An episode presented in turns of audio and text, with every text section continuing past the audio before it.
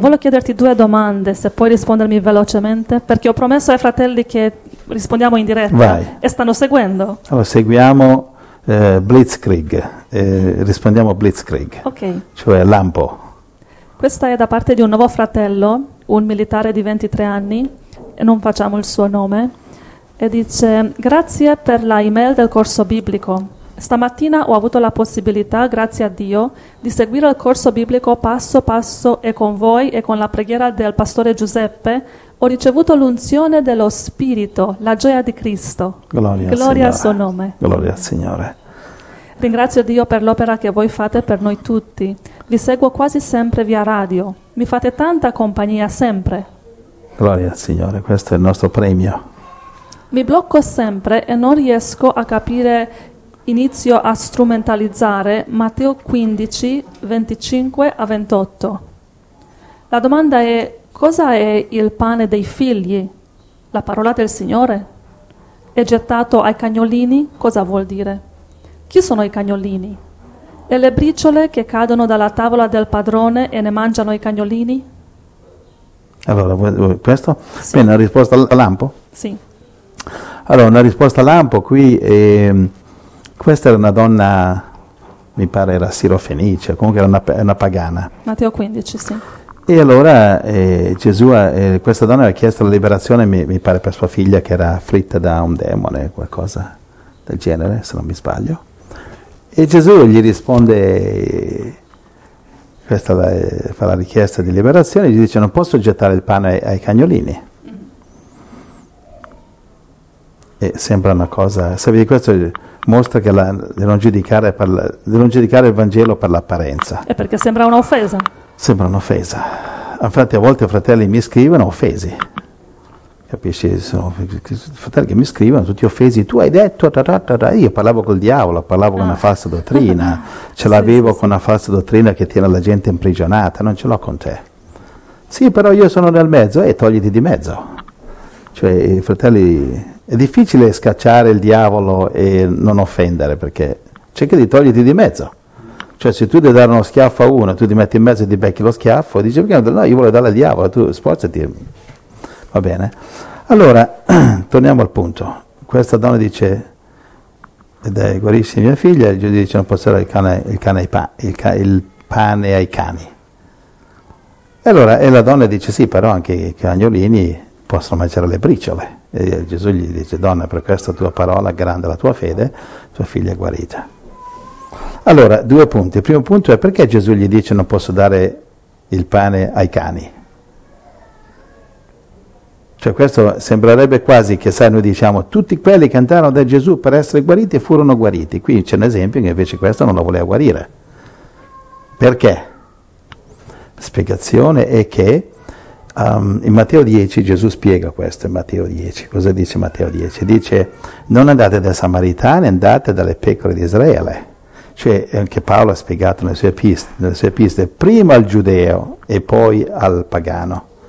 Cioè i giudei, gli israeliti, avevano ricevuto le promesse, quindi avevano le promesse di Dio, erano i primi ad essere salvati.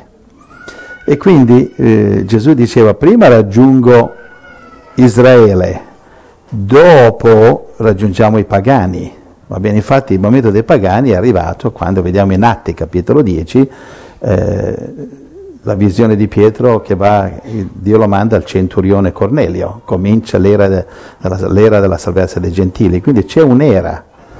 Ora la Chiesa finalmente era pronta a raggiungere i gentili, prima no, prima non era il tempo. Capisci? E allora Gesù dice non posso dare il, il pane ai cagnolini. Perché deve prendere una parola così dispregiativa, cagnolini? Eh, perché? perché? lì subentra un altro motivo.